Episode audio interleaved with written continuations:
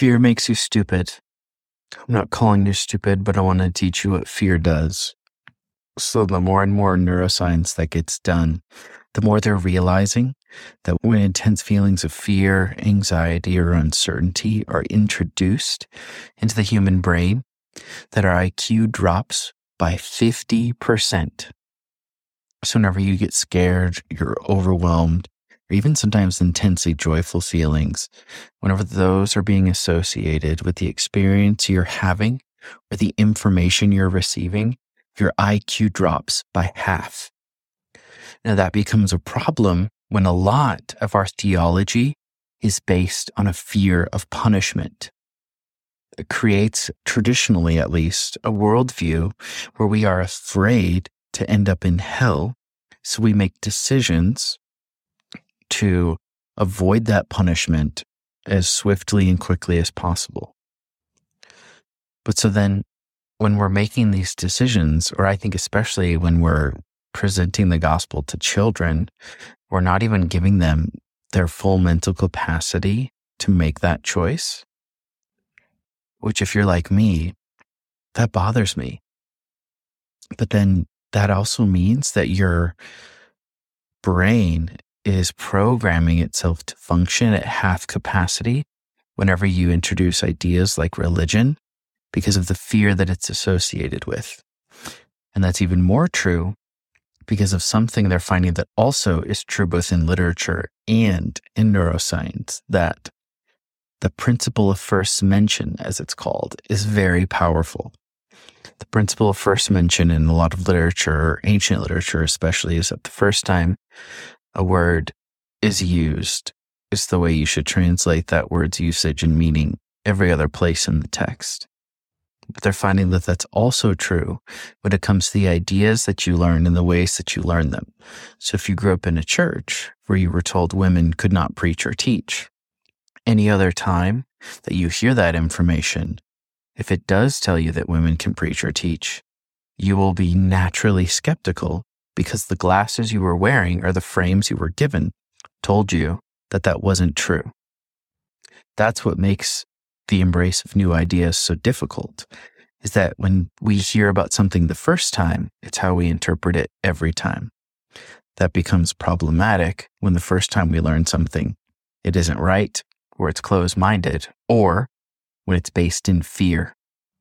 Because that means every time you go to process or learn something, if it's been first introduced to you, like a lot of theology is, out of fear then you're not even really able to step into it with your full mental capacity.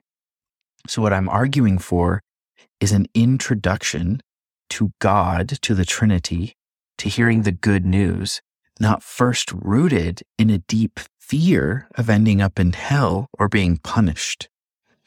It's why starting the story in Genesis 3 is such a problem because what God's always wanted us to know first is Genesis 1. And so when we raise children, when we walk into new ideas, the first thing we have to make sure we get absolutely right is that we help them see that God is benevolent, which means he's good, that he is loving, that despite what we see often in the headlines, this is a universe made out of Trinitarian overflowing love. We need to give everyone we encounter the opportunity to use all of their minds to understand and embrace faith. How else can we do what Jesus calls us to do, which is to love God with all our heart, soul, mind, and strength? If whenever we go to think about theology, our IQ drops by half because we've been programmed out of fear. It's why people are so afraid of new theological ideas. It's why it's such a honestly traumatic thing for a lot of people to deconstruct because it's so rooted in fear. We're not able to use our full IQ. And so for me, when I recognized actually how benevolent and good and not scary the universe was, came into a theological belief that said women can be all that men can be in leadership in the church.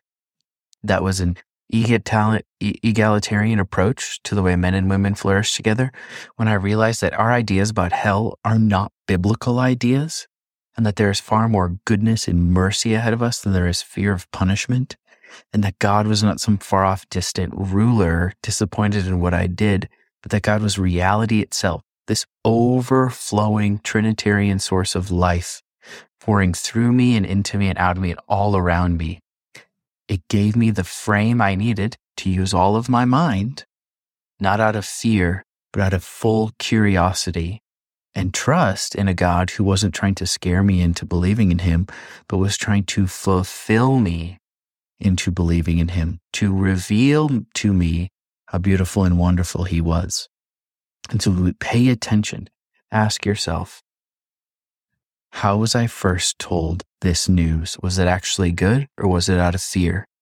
And then secondly, question the first mention you have of these things, because it is probably the source of why it's so difficult for you to embrace new ideas. Because the first frame you put on is difficult to take off, but it is possible. Thank you so much for tuning into this week's episode.